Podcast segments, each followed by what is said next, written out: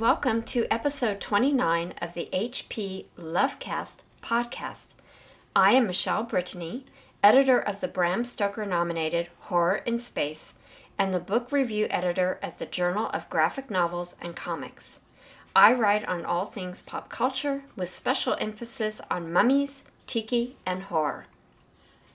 I'm Nicholas Diak, pop culture scholar of peplum films, industrial music, horror studies, and the editor of the new peplum from McFarland. Michele and I co edited Horror Literature from Gothic to Postmodern, also from McFarland.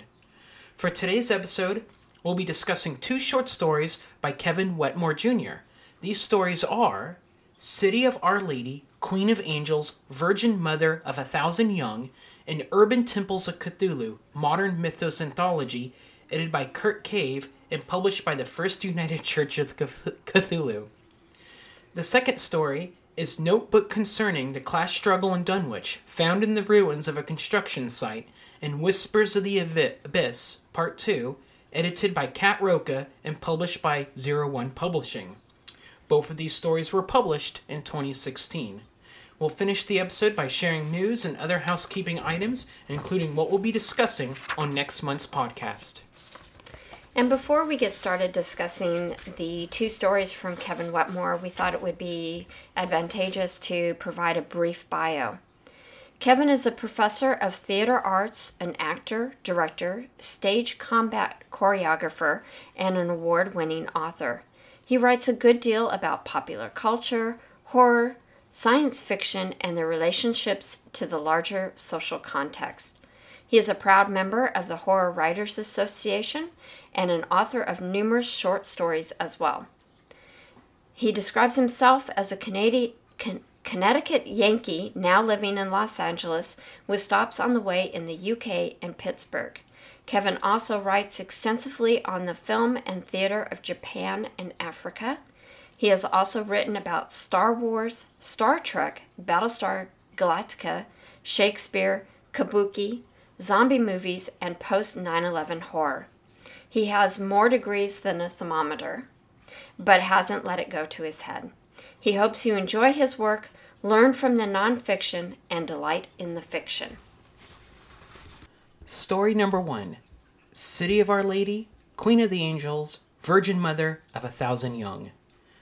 Dr. Rafael Gutierrez is a professor of theology who specializes in the lore and depictions of the paintings of La Virgen de Guadalupe.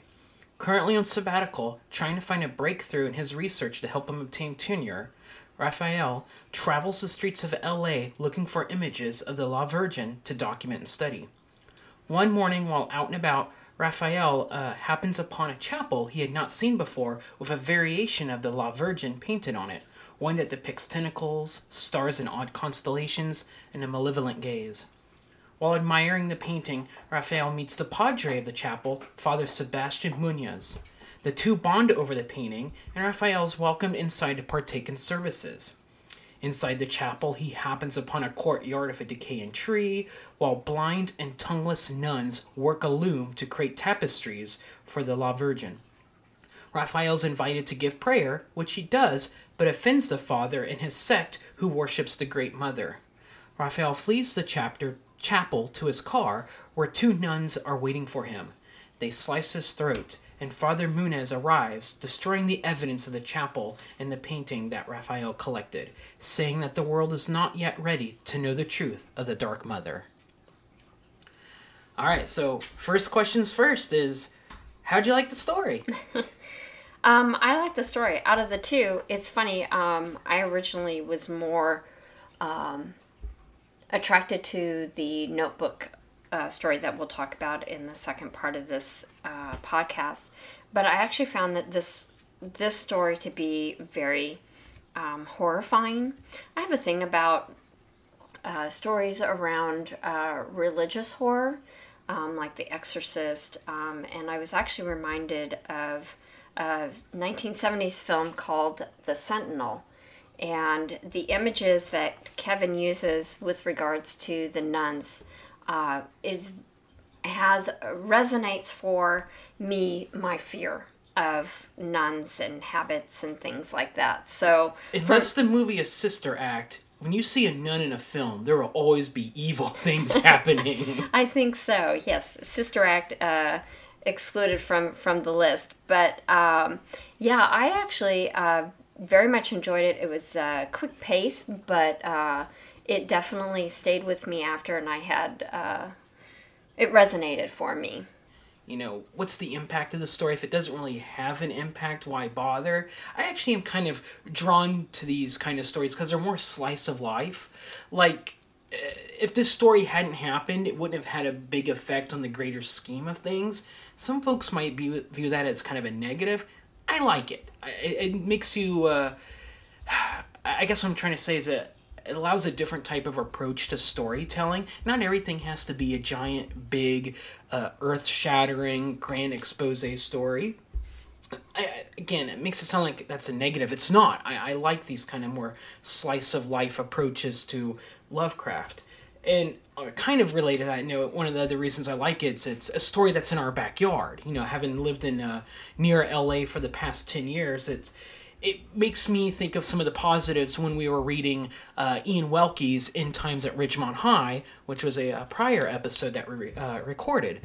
That story took place in a fictional uh, Ridgemont over near San Pedro and uh, Long Beach area. This one takes place in the eastern LA area, and it's an area that Michele and I have, you know, we've driven through and been through. So eh, there's a little something more about, I want to say, accessibility where uh, when you read a story and you're like, oh, I've been there. I, I, I know what the architecture's like. I know what the people's like.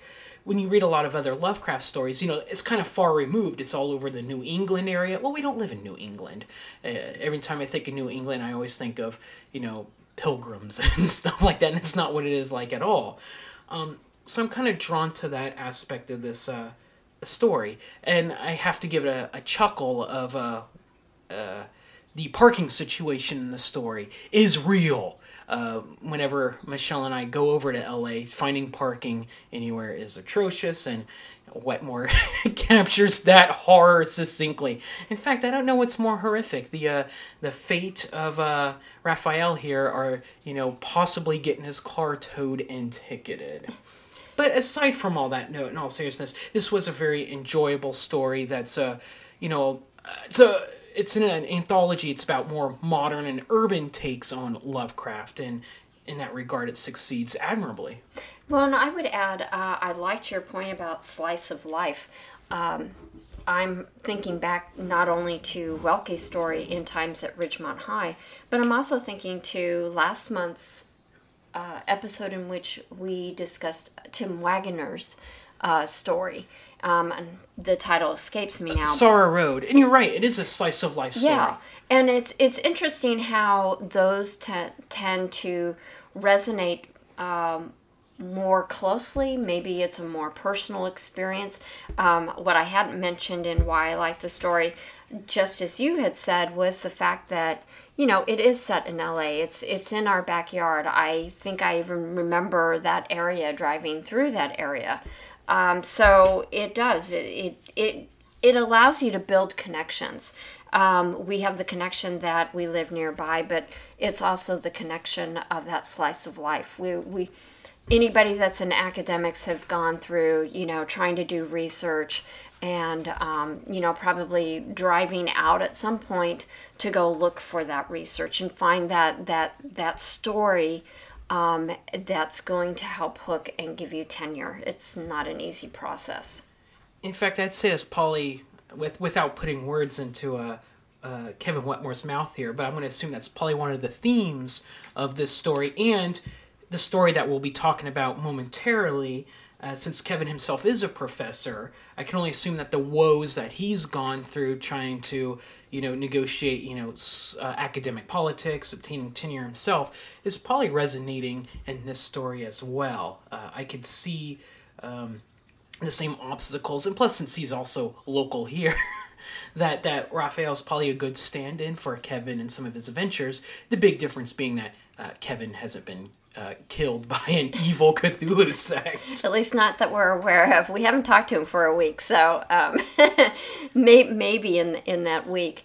Um, I think the other thing with regards, because Kevin is a professor, he's been on both sides of the desk, so to speak. So I do wonder if there wasn't some sort of tongue in cheek uh, with regards to being a professor and and uh, taking kind of that hard line with you know uh, a student that's just trying to skate by. I, I think we'll definitely touch on that in story number two for sure. Uh, yeah, the definitely both sides of being a professor coin. That would be the theme of this episode, I imagine. um, I think one of the other kind of standout things for this story is it kind of ties into Lovecraft's overall usage of art in his uh, stories. You know, from Pickman's Model to Call of Cthulhu. Um, one of the things I kind of want to zero in here is uh, a lot of instances of depictions of art in Lovecraft's communicate more ideas than at first glance. Like, uh, for, for example, when in Call of Cthulhu, when they get the, the, the bas relief and the Cthulhu statue, you know, people look at it and they read more into it than what's initially there. Oh, I, I got these images of cyclopean cities and monstrosity. While on the other hand, you know, we, we've seen our fair share of pictures of Cthulhu and other deities. Like, oh yeah, they're grotesque. Oh yeah, there's something, you know, there. But, you know, it's that other layer of information that's being communicated that uh, is kind of neat. Uh, same thing in um, Pickman's model. It, uh, so in this story, when uh, Raphael comes across, you know, the this uh, you know mo- uh, this variation of the La Virgin, you know, he's going in and expecting. You know, yeah, I, I'm I'm familiar with this painting, but I'm seeing something else. But the the painting starts communicating other things to him. Uh, for instance, he sees mountains and he immediately associates those mountains of Antarctica. Well, why? You know, there's nothing else to cue them in at these mountains from Antarctica. As readers reading that, we're probably immediately cued in on, oh, Mountains of Madness, Antarctica, you know, the city down there. But how would, you know, Dr. Uh, Raphael know that? Well, he wouldn't, because, you know, you know, if he's looking at, you know, mountains that shouldn't be in there in his painting, they could have came from the Andes, the Himalayas, the Rockies, who knows, they could have come from anywhere else, but he explicitly says Antarctica. Um, I guess I'm zeroing in on that just because I think in a lot of Lovecraft's depictions of, of paintings and art and whatnot, it's sort of like the movie The Matrix, where you know, one of the characters is sitting there looking at code, and he's like, I don't even see any code anymore. I see blonde, brunette, and so on and so forth. I think if you're a certain type of character in a Lovecraft story, you pick up on stuff that other characters will not pick up on. And it just happens that Dr. Raphael, since he's an expert in this type of painting, and I think we'll probably talk about this shortly, like why does he even go to this chapel in the first place, that he can pick up subtext and semiotical sayings that other folks can't. Does that kind of make sense? Yeah, he is the uh, protagonist expert that we are familiar with in the various stories of H.P. Lovecraft, or Lovecraft, sorry, not Lovecast. Um, but we find in many of Lovecraft stories, oftentimes the protagonist is in some sort of educational, uh, intellectual type of study or field. And so I think that this is a, a case where Kevin has perpetuated one of those techniques that Lovecraft uh, uses in his stories. It, it works well with, with Lovecraft stories. I think it, it works well here um, because otherwise it, it gives us the hook to get into that chapel that we might not otherwise have. Now, where I think he explicitly says that it's Antarctic, um, I'm kind of wondering how he made that jump, where I'm not sure that he would be necessarily an expert in geography and that's what i'm getting at is the painting mm-hmm. itself has coded messages mm-hmm. that people can't read. But because one he's the main protagonist but two because he's probably tuned into this he's probably sort of like in call of cthulhu the different artisans and whatnot they're being spoken to by you know a sleeping cthulhu and ideas are planted in their head. I can only just assume that you know uh, this is my grand kind of theory about this whole story. In fact i'll just kind of spill it is how does he even come across this chapel in the first place? I mean, he makes it explicitly clear that he's driven through this area many times. His grandma lives nearby. He has never seen this chapel before. But sure enough, uh, he's down on his luck. He drives by, and there it is. So, you know, kind of the questions asked is Has the chapel always been there and he's just not that observant? Or you know, getting into kind of weird Lovecraft non Euclidean dimensional weirdness out there. Did this chapel actually not be there and now it's there? It's kind of phased into an existence or something explicitly for uh, uh, Raphael to come into, kind of like a test in a weird sort of way. He pulls up to it because they he they even make mention that the painting there is explicitly there to call out for you know people that would be attuned to this, uh, uh, you know, like-minded people, and of course he's drawn in by that. The the father of the chapel mistakes him as you know someone who's going to be on the in crowd, and it turns out he's not. It kind of makes me think that all this is you know again, this is this kind of my reading into it is that this was a sect that actually wanted Raphael to be part of it. He has all this knowledge for it. It could be a way for later to appropriately spread the gospel of the Great Mother when the time comes. Right now, it's not the time, hence why they kill him. That after Raphael dies, this Poly Chapel will not be there right now. It will probably phase into existence when the time is needed again there's nothing really there in the story that makes it explicit like that. I just it's just kind of a reading of it just happens to be at the right place at the right time when it wasn't there before that it's just i don't i don't know what the correct word to say for that is but does that kind of make sense in a weird sort it of way? it does and actually i went a different direction. I actually felt that raphael was driving in the area and because he was so specifically looking for La Virgin uh, images that when he'd been through that uh, area before, he just missed it because that wasn't his. It wasn't necessarily his focus. Maybe he was not looking at that side of the street. We know in driving that when you're going down a street, you're looking all over, and you know it was. I think that honestly that he just probably missed it before. That it's not like a.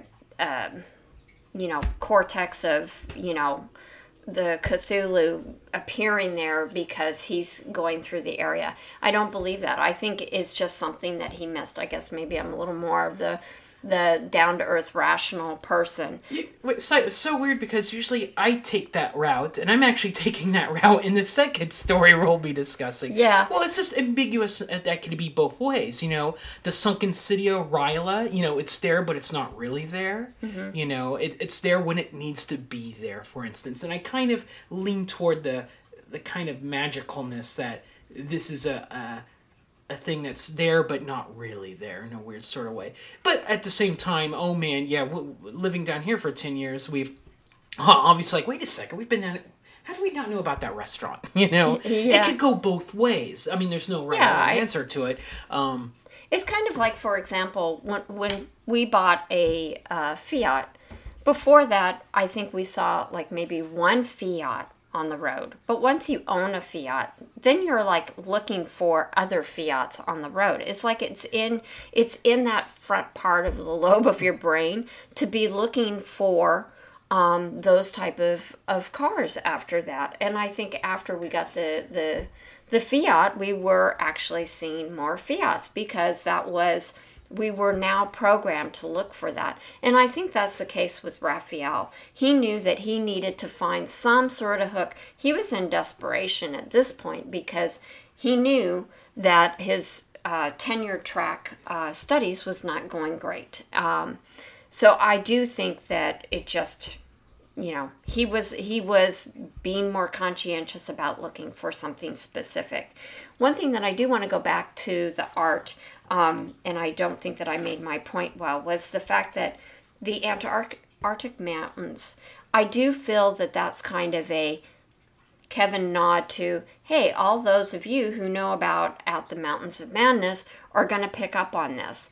I think that if he had just described it as icy, desolate um, mountains, uh, you know, high peaks or something, all of us would have been like, oh, out the mountains of madness. And I think that wouldn't have detracted from the integrity of the story. And I think this is one of those points where you have to find the balance of how much homage are you going to give to Lovecraft and how much are you going to take to it and repurpose it to your own stories.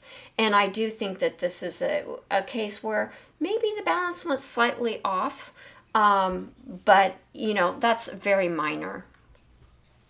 It should also be noted that this story is indebted to uh, The Mound, which we'll have to uh, read on a future date so we can maybe come back and revisit this one, that's for sure. Um, I guess another thing to point out here is this is a professor character, and a lot of uh, Lovecraft stories are professors. So, how does uh, Dr. Raphael compare to some of the other professors in Lovecraft's writing? You know, you've got uh, Dr. Angell from Call of Cthulhu who dies. So, in a way, uh, Raphael shares the same fate as that professor. Uh, but then, if you compare him to, like, say, Dr. Armitage, who's able to stumble across, you know, uh, you know, dark lore, forbidden knowledge, he's actually able to negotiate it quite well. And at the end of uh, in, um, Dunwich Horror, able to destroy uh, Wilbur Whateley's uh, brother. And it seems like Dr. Raphael kind of falls in the middle of the spectrum. He's uh, he kind of has the characteristics of both types of professors. Uh, almost uh, if he had maybe even a little bit more knowledge, maybe he might have lived at the end. Maybe he would have uh, but, but then we wouldn't have had much of a story. He'd be like, wait a second, this is an evil painting. I'm not going to, you know, toy around with this. I guess the other thing to kind of point out here is is that uh, Dr. Raphael he is a, a, Latino character, which is a, a nice uh, change of pace from other Lovecraft stories. Uh, in fact, the only other kind of book that immediately comes to hand is the collection Heroes of Red Hook, which makes explicit that every story in that anthology has a uh, a person of color, a marginalized person, or a minority as its protagonist, and um, the story follows suit in that regard. That it gives voice to a you know instead of an you know pale, frail white dude uh, that's typically found in Lovecraft stories. Yeah, I actually liked uh, the the take of the Latino um, environment, the beliefs. Um, I thought it was actually a very nice change of pace um, and gave different flavor um, and context to Cthulhu. I have over the years seen the La Virgin uh, iconography, um, and I I applaud Kevin for taking a different look at it and kind of Lovecraftian uh, the image.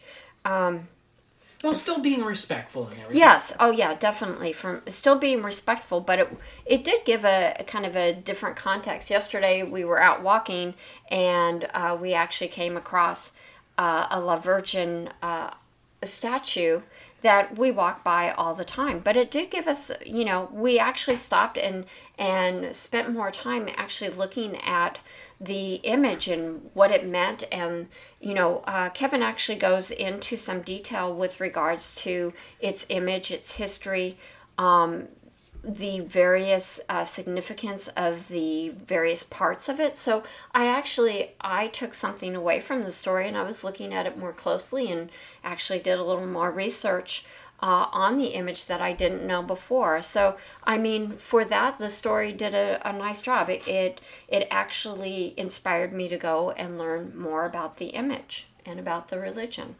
You know, uh, kind of a funny thing, and when you put it that way, kind of makes me think of a, a low stakes uh, Dan Dan Brown uh, story where you know you have uh, secret si- societies mixed in with uh, you know the religious Opus Dei and all this you know rewritten history, kind of in a weird sort of way, super condensed into this one uh, story. So for all those Dan Brown fans out there, you can probably find something to like in this story.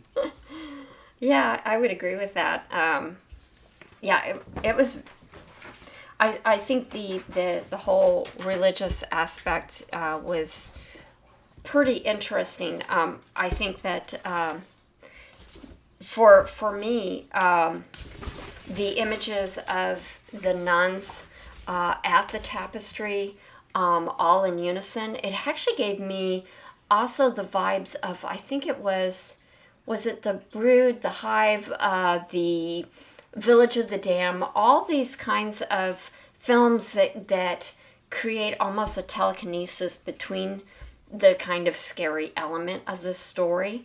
Um, and that I thought was really well played in this story because that actually stuck with me for quite a while after reading this story. Tongueless, blind nuns are scary. yes, they are.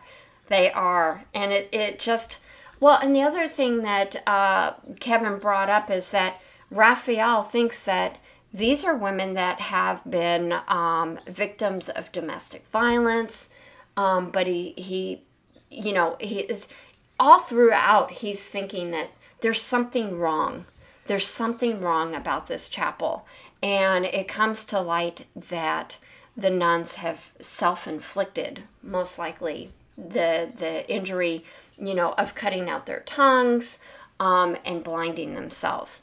And if that's not horrific, I don't know what is to, to actually do that to yourself. Um, but that, that was pr- probably the most scary part of the story for me. Um, and again, reminding me of the Sentinel from the 1970s. Um, just that, you know, uh, authority that should be protective and caring. Um, even the Padre just was like creepy, creepy for me. So I think that's about it for me on the story. Um, and I think, Nick, that kind of covers what you had uh, with regards to the story. Since now we've had a, a, uh, story from the perspective of a professor, I think it's time to move on to a story from the perspective of a college student. And for that, we'll uh, switch over to the second story. Short story number two Notebook concerning the class struggle in Dunwich, found in the ruins of a construction site. Using an epistolary or diaries entry uh, narrative structure, Notebook Concerning the Class Struggle in Dunwich, found in the ruins of a construction site, is the short story of Neil Van Scoot, a Miskatonic University student who decides to spearhead a Habitat for Humanity type of project during spring break.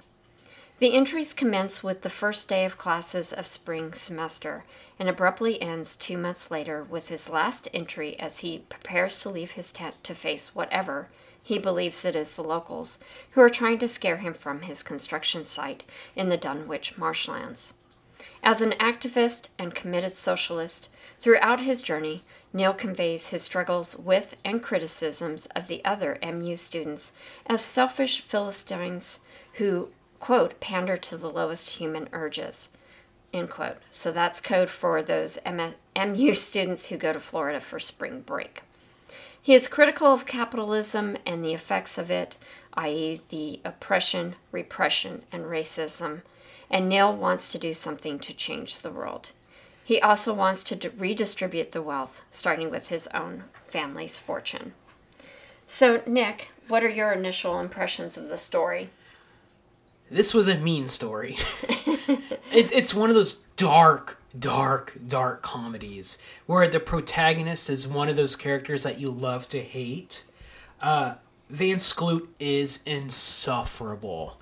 He is that uh, pretentious, other highly read uh, person that you know that tries to apply his knowledge to everything, but he hasn't quite grasped what he's what it is he's read. It's sort of like maybe reading an intro to Marxism without understanding all the nuances of Marxism, but still applying it like you know, uh, if that's your hammer, all your problems seem like nails.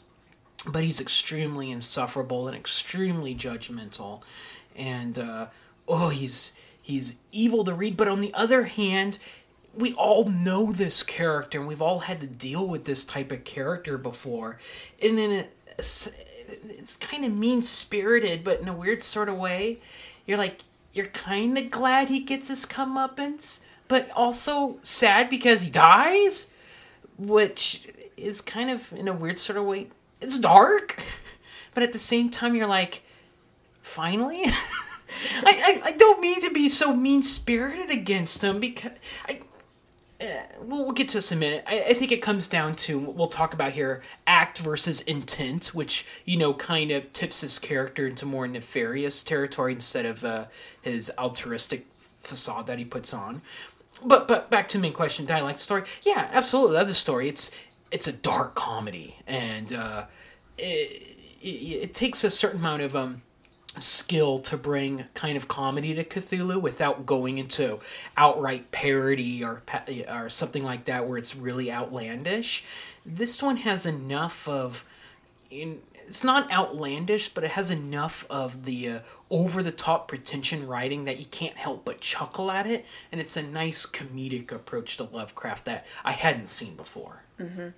Um, yeah, I would agree with that. Um, I actually um, really enjoyed this story uh, insofar as, you know, Neil is not a likable character. Um, and insufferable. but, you know, that's typical of Lovecraft is that typically the the person charges full long in is the rational person he's our rational rational slash irrational voice um, that narrates the story. And as I said at the beginning of the plot synopsis, this is diary entries. So it is all from Neil's point of view. We don't have it mediated through other characters. Um, and in fact, we only a couple of times have some dialogue, which is typical of Lovecraft as well. Well, side note, because it's in this diary format, which adds to his pretentiousness, he's writing this diary as he actually it's not for him. He wants this diary to be read by someone else. Like if he wasn't to die at the end spoiler you know this is something that later he would probably publish and say here are my musings because it is written to be discovered or, or read by someone else. It, it, it has that level of pretentiousness that it oozes to it needs to be read by someone else, not just for him. Well, I would take that a step further and, and actually say that these, well, I don't know that he is expecting others to read it. Um, I do expect him to use it as a resource when he writes his manifesto. so, um, but kind of going back because I, I do want to, there's two things that you said in your initial impressions of the story. Uh, so the first one is, you know, he these are these kind of stories where you know people kind of shit on others type of thing, and I know that's not usually a story that you like. So, did you actually like this story? Uh, I did because as much well, I don't seem as really shitting on other. We're, we're not talking like the movie Changing Lanes here. Oh man, that movie is terrible. But but those are t- the type of stories that you don't particularly care I for. I don't. I think it's just because this insufferable character is taking to the extreme of caricatureness that again it's a weird balance it it is a parody of lovecraft's writing but at the same time it's it's not it, it feels genuine in a weird sort of way just because we know people like this. We've met people like this. We've been to our fair share of academic conferences of people giving presentations. Like, we know this person. Um, it makes it more relatable that even though it's over the top, I feel like it's still grounded. And I don't feel 100% put off by it, if that makes sense. And probably because, again, it is a little over the top and it is a little bit of a characteristic without being I would say Maleficent. Yeah, he, he's kind of a dick to the girl he likes and to his supposed friends that are helping him build it. But that's kind of the extent of it. It's within his character, it's written kind of well, and uh, you can't help but chuckle at it, I think. Um, I, at the same time, I could see a different reading this would be extremely cringy, especially in kind of right now political climate of Trumpism and whatnot. For all purposes, this character if he wasn't so left wing, would be a hardcore right wing Trump supporter. He kind of does the same playbook of he, you know, there's F, you know, again, this is all written before, you know, Trump came into power, but there's the element of fake news. Oh, the student newspaper is out to slander me, and he's using really broad strokes to paint things. Um, and that sort of way, it is kind of cringy in a way. Um, but I, I don't feel put off by it just because I feel a little removed from it. And plus, again, he gets his comeuppance. But at the same time, he didn't have to die. But on the other hand, he, you know, people were warning him, don't don't go build a house in the marshlands on the the Whateley farm. So you get what you deserve there, dude. Well, as we know in Lovecraft stories and stories inspired by Lovecraft, the survival rate is typically not that high. So, um, I like the point though that you bring up with regards to Neil, and I wanted to focus in on the concept of class struggle because you alluded to the fact that when uh, Neil goes out to look for a location for, I think it's like a half a dozen houses, he, uh, you know, 45 minutes away is Dunwich from uh, Miskatonic U. And uh, first, I mean, I don't know why he would go remove himself 45 minutes from a city uh, to put up uh, housing for the disenfranchised um, when there's really nothing out there. It's a very rural area. Um, cheap. I think he says it's because it's cheap, but keep going. Yeah, well, but his father's funding. Yeah, so, um, but the thing is, is that there is uh, two two instances where Neil, well, actually three. So Neil interacts with the auditors or the assessor's office to get the land. He uh, interacts with the locals when he's out on the Dunwich uh, farm uh, or marshlands, and of course, you know he miss he misreads, misunderstands their warning as them being basically hunters and poachers and country bumpkin type of things.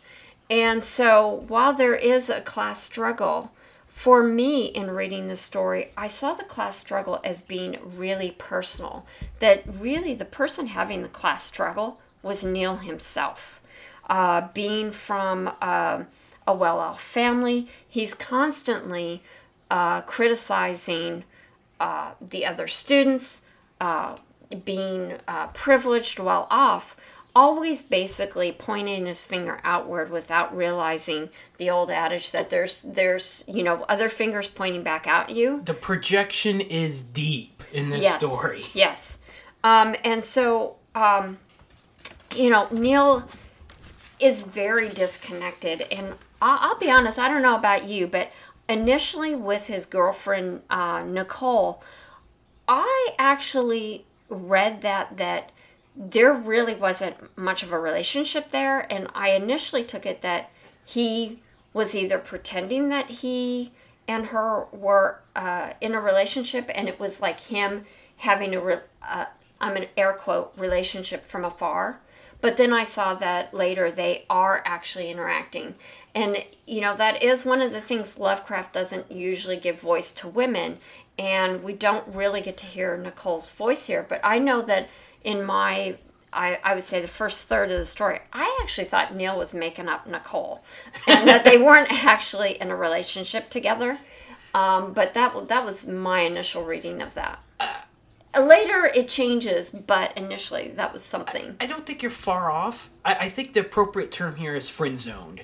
Mm-hmm. He is hardcore friend zone, but he doesn't know it. They probably have a very intimate relationship, but only so far as shared goals and socialism. He, I think, even hints at later that he, you know he takes a he'd like to be that kind of godly messiah figure and he she would be like oh you're so great i'm all yours type of deal maybe getting into I hate to say it, but think in the movie Mandy with the the the cult in that film trying to get Mandy.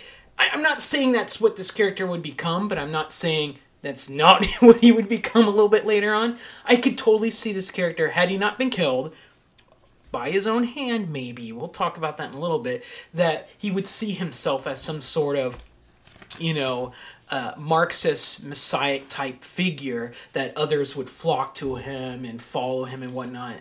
And again, he's he's just spouting off, you know, Marxist and socialist platitudes anyway. But he's he's total friend zone. He doesn't even know it. Uh, mm-hmm. But he but he probably sees her in a weird sort of way. Probably as his property. is, is kind of in a weird yeah. understanding like that. I think uh, that friend zone is actually helps to better understand. And I mean, it was a reading that I took from uh, his comment with regards to uh, Valentine's Day that that is not something that they um, that they even um, celebrate. And I'm like, yeah, because he's he's he's been friend zoned. You know, she's going off to her women's literature, uh, you know, seminar, and you know he decides, well, I'm going to go out to Dunwich since I've got nothing else to do. Um, but he he underplays. He says that uh, Valentine's Day is a corporate created holiday in order to practice quote outmoded and oppressive courtship rituals. Um, and I, I, I just took it to read that you know Nicole didn't want to spend Valentine's Day with with someone who is not a romantic. well, well, again, going back to the projection, he mm-hmm. pro again. We're seeing his diary. What yes. he's putting here is not what's really happening. So we kind of got unrelated. I'm sorry, unreliable narrator, which yes. I know you love. What probably yes, happened between the sentences is hey girl, you want to go out for Valentine's Day? You know, uh, I'll treat you to a nice dinner. Nah, I got other stuff to do. Meanwhile, you know, stupid. Brr, you didn't want to go. I mean, okay, I'm more composed than that. You know, this is an oppressive day.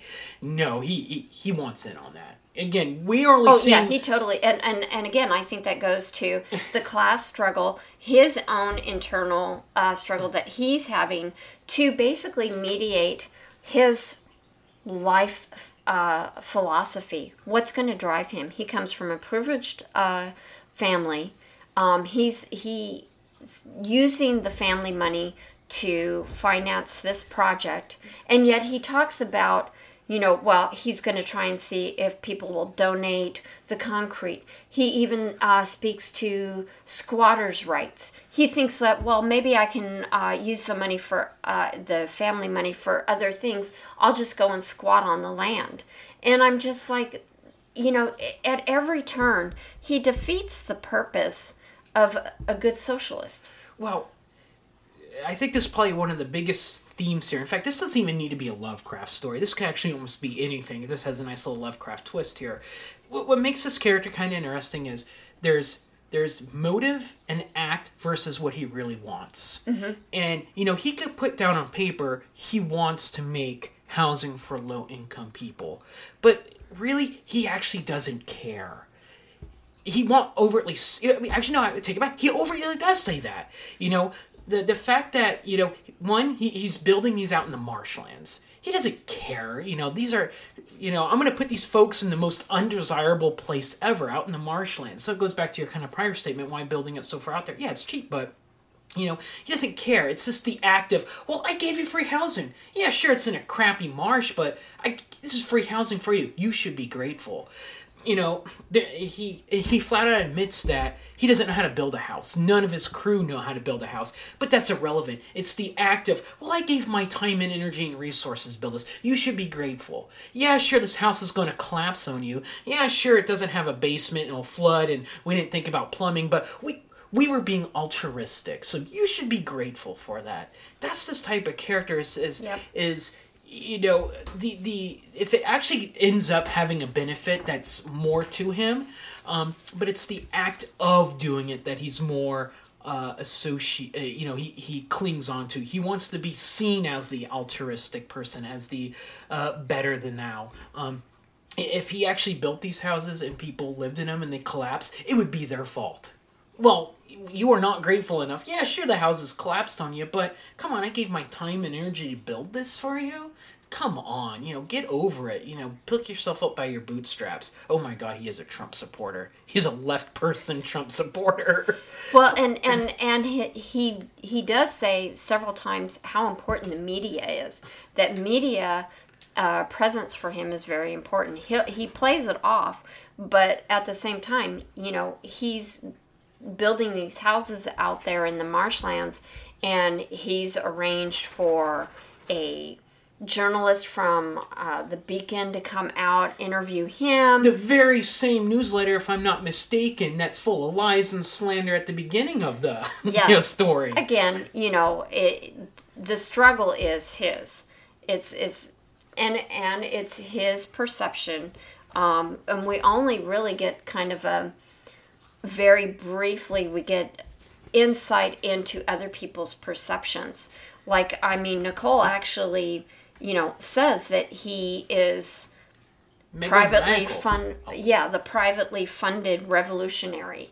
You know, and and apparently it's a point that she's made several times before because it's like you could almost see him shaking his head, rolling his eyes that, oh, yeah, she's bringing this up again. Well, his only way to respond to that is just to say, well, you're not dedicated to the cause. You're, you're not, you don't care. You're not really a socialist. He, he's always calling the kettle black. So. If we can't say no horror movie where all the main protagonists are r- rich, privileged white kids comes out good. You know, from movies like Green Inferno to others, when they try to insert themselves into trying to do something good, it never works. they will get killed by zombie cannibals and slasher villains. They are so far removed from reality, and this story kind of continues that dialogue. Um, something that you had said uh, at the beginning too. It was the second point that I really wanted to kind of um, pursue for for a moment or two is the use of humor in Lovecraft, and I actually think that uh, Kevin has done a, a nice job um, in working with humor. Uh, it, yes, it is over the top, but at the same time, it's not parody, um, and I think it it does work here. Um, I actually really enjoyed the story when we were choosing stories. This was the first one that I thought of that I that I knew that I wanted to include in this episode. It should be noted because we're not talking about him on this episode, but maybe a future episode. Kevin's actually written quite a few Lovecraft pastiches, and a lot of them veer toward comedy. A lot of them like are parodies of like Judy Blume stories, like Tales of a Fourth Grade Shoggoth, and uh, there's another one like Are You There, uh, Cthulhu? It's me. I, I, know I butchered that title. I just don't have it in front of me. Um, but no, he writes a lot of comedic uh, Lovecraft stuff, and uh, he does a really good genre mashing up between those types of stories and Lovecraft, where he's able to to mix them up pretty well. Uh, to to me, uh, this if I think about it, this story because it takes place in the late '80s is sort of a mashup of really bad like '80s uh, college films with Cthulhu in a weird sort of way. This is probably a character that would be found like in a Revenge of the Nerds type film or some other like ski school type film where he's just a really bad, you know, antagonist but made protagonist. That's actually one of the things I was thinking about is why is this movie set, uh, not movie, why is this story set in the 80s? What does it add to it? And I can only think of really that this is a type of 80s villainous character that you would have seen back in the decade, but you still see now. You know, you think of like Toby from the Duff, where you have a really pretentious facade type, you know, uh, student character that's not what he says he is.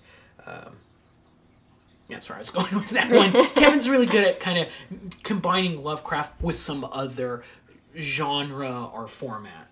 Yeah, and you know, we actually interviewed him on the Scholars from the Edge of Time. Um, we'll talk a little bit more about that in our closing remarks. But um, in emails back and forth with Kevin, um, because he is a personal friend uh, as well, um, he actually talked about the fact that his writing in Lovecraft tends to go one of two ways. It's either going to be more on the comedy side, or he does take a very serious um, kind of full engagement with the Lovecraftian uh, mythos, I believe. And he likes Shoggoths. He likes putting those in his story. Which kind of leads me to the next question of, you know, I, I think that's kind of what does Van Skloot in as a Shoggoth. But I guess that's kind of my big question. Going back to our first story of where we're talking about the professor and you know uh, how did he come across this chapel? I was more of the the magical rationale, and you're more of the oh he just kind of bypassed it. I guess the big question here is is uh, did Neil Van Skloot was he actually killed by his own shoddy construction, or was he killed by some Lovecraftian beast?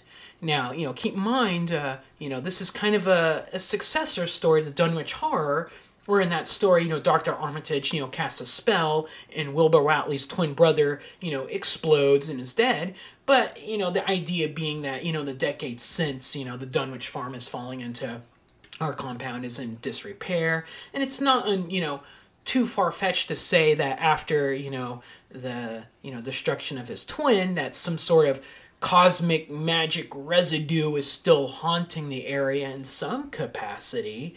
Uh, so I guess that's the big question: is is what really killed Neil Van Skloot? Is it the official record where he's in his tent and it, you know, the building by his own shoddy hands falls on him, or did some other kind of Lovecraftian? Uh, purple green slime leaving thing because they do throw that in there They, they, they him. yeah, they throw throw throw in uh, three um, evidence pieces. One being the the purplish green slime on the concrete slab right outside the tent. Which should of note, Wilbur's twin was described as having purple rings and other purple stuff on him. So Okay, so that's one. Uh, the second evidence is that there's a big footprint again. Wilbur was a larger being, um, so it could be. Uh, there were uh, un- unusual noises in the the forest that uh, Neil uh, observed or listened to, and, and actually documented in his journal. But in the re- the deacon, re- uh, no, not the deacon, the the beacon reports that uh, Neil had a horrific look on his face, as though whatever was the last thing he saw scared him to death. like a collapsing roof on him, that would be pretty horrific. So but, he, but he wouldn't have yeah. seen it coming. So um, here's where I'm in a turntable, and full on, it was some sort of Lovecraftian monster. I I agree, but the little devil's advocate because it's the type of stuff you would do. Unreliable narrator here. You True. Know? You know, he's he's putting in some stuff in his diary.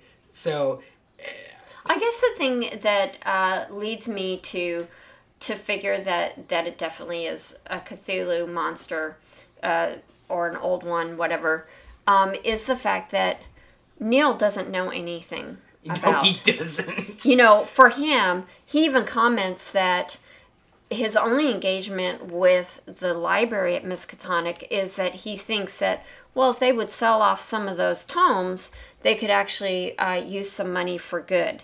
Um, so I think he is totally unprepared, unfamiliar with anything to do with Dunwich, and he he has no idea.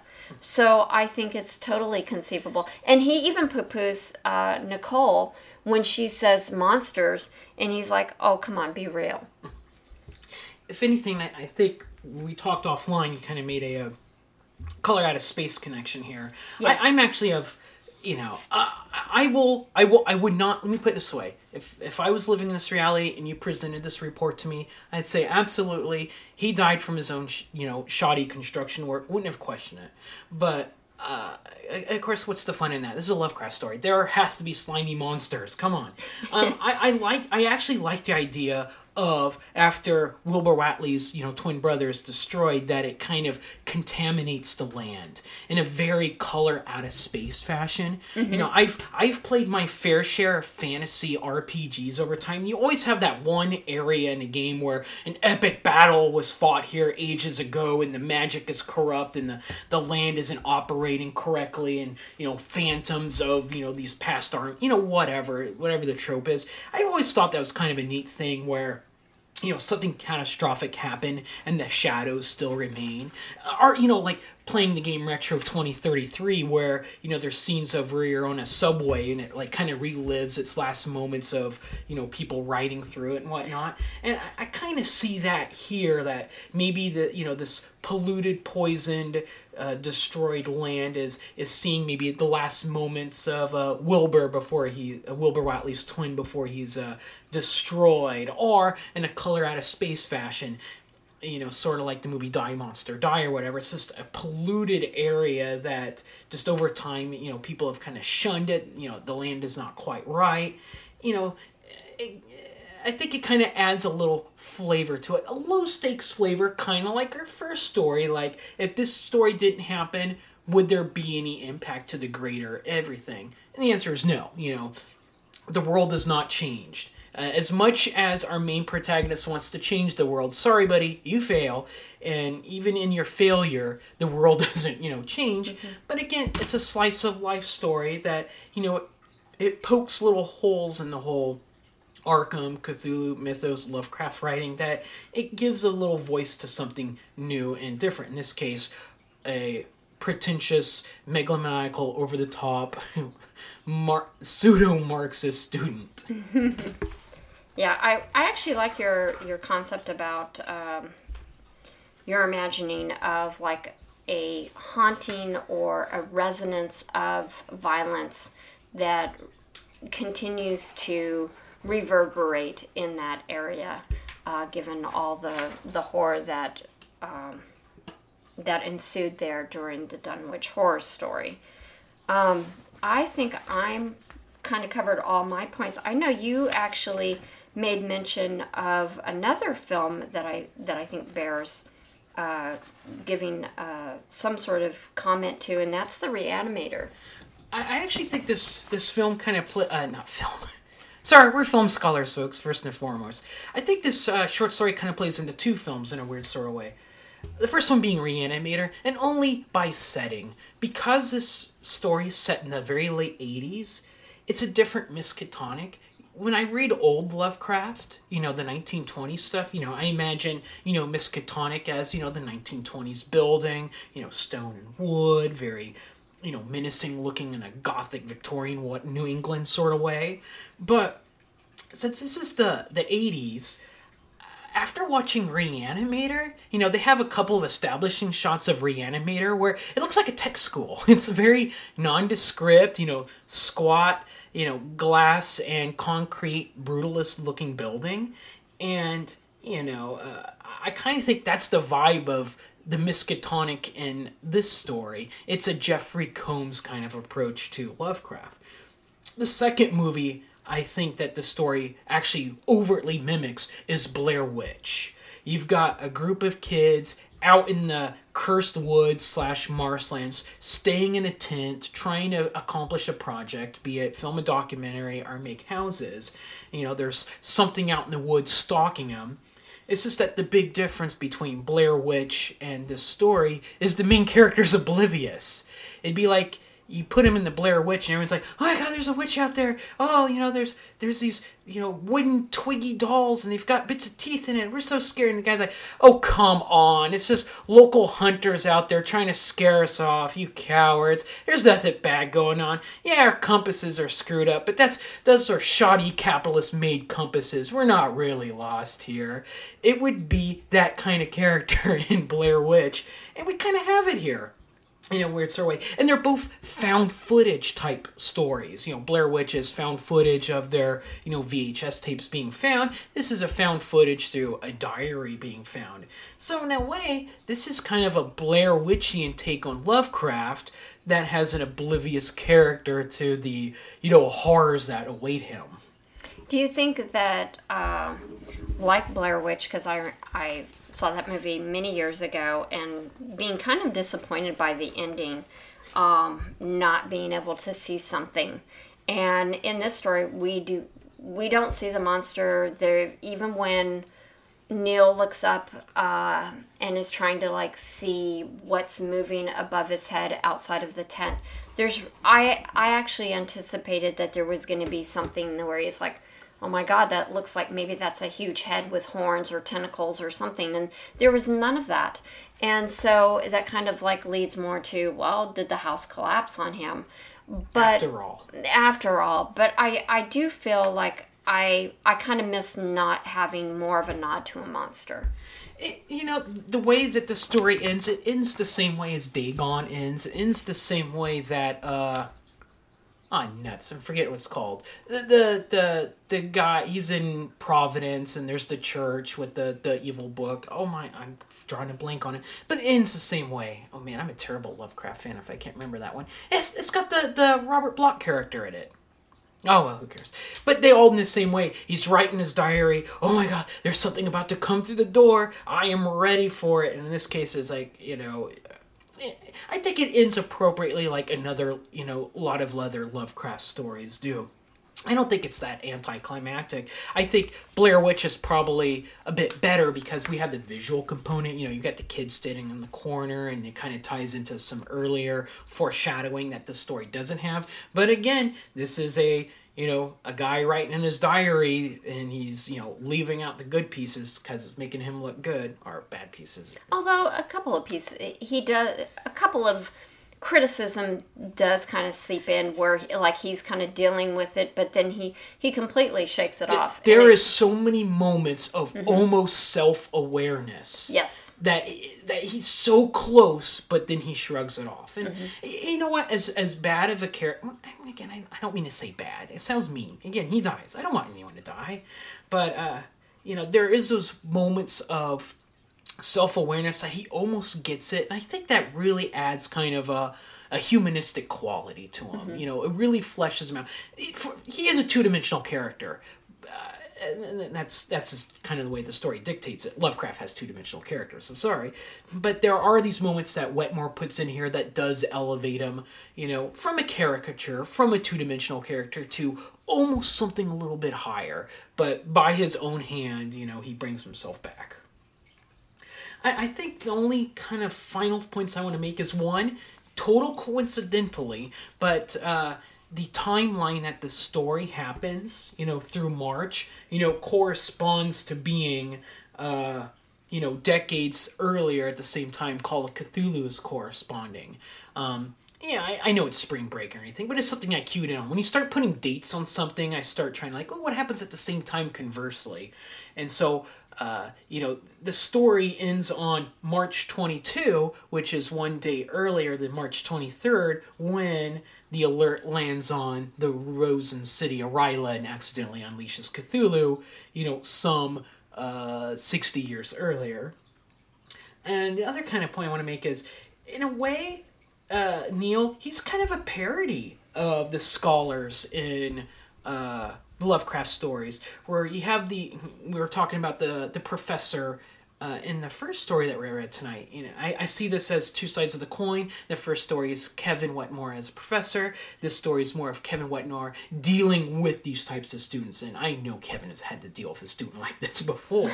um, where you know uh, most scholars and even the scholar in the first story they are very well read they're able to apply their proficiency to uh, a lot of lovecraft instances and, and more or less able to negotiate it pretty well they're able to take up the context they're able to find the the rare book cast a spell from it understand what's going on as best as they can before they go mad but here you have a character that is gifted with the same tools and capacity but he doesn't ever do it. No, he doesn't. He, he it's like he's intelligent, but he he does not have common sense. And um, I think that that's what's kind of fascinating about about Neil as a character that he's never he never hits that point where he's fully aware. It's always he's within his I'm going to say within his little socialist box.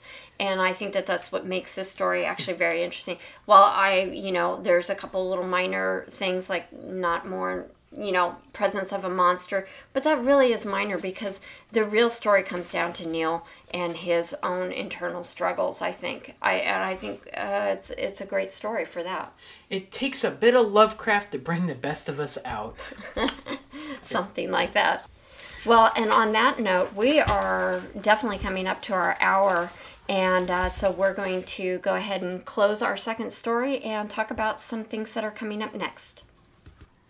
As mentioned during uh, our conversation with regards to Kevin's short stories, uh, we did mention that we had an interview with him. So, do want to uh, note that da- there will be a link in the show notes of an interview that we conducted with Kevin Wetmore back on June 25th as part of our Scholars from the Edge of Time, uh, hosted by Voice of Olympus and Her- Hercules Inven- Invictus. Uh, for our next Scholars from the Edge of Time episode that will um, air on Thursday, July 23rd at 6 p.m. That's uh, Pacific Coast time. Our guest will be author and editor James Chambers. James writes in the horror, crime, fantasy, and science fiction genres. He wrote the Bram Stoker award winning graphic novel Kolchak the Night Stalker, The Forgotten Lore of Edgar Allan Poe, and he has written Lovecraftian inspired books such as Dark Regions, The Engine of Sacrifice, uh, which I believe we also discussed Episode 25. episode 25, and Raw Dog Screaming Presses on the Night Border. He has also contributed an essay to a new collection from Sequart titled From Bayou to Abyss, examining John Constantine Hellblazer. I hope that you'll check out his website at jameschambersonline.com and his Amazon author page. And continuing our examination of James's work, for episode 30 of this podcast, we'll be discussing uh, the short stories A Song Left Behind in the Aztakea Hills and Odd Quahogs, both from his On the Night Border collection. If you want to read those stories prior to our podcast going live Sunday, August 2nd, you can purchase that collection from Raw Dog Screaming Press in either paperback or hardcover edition. And we also invite you to go to archive.org and find our episode 25 where we discuss some of his stories from Engines of Sacrifice.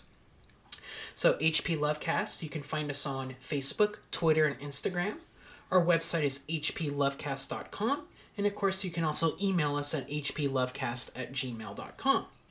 If you enjoyed this podcast and you would like to support us, uh, feel free to check out our books that Michele and I have uh, edited or authored. We both have Amazon pages that contain links to our books, such as James Bond and Popular Culture, Horror and Space, The New Peplum, and uh, horror literature from Gothic to Postmodern. Um, so please head on over to Amazon and just do a quick search for us. We both have unique names. You'll find our books immediately. So thanks for listening. Thanks for your support and stay safe out there.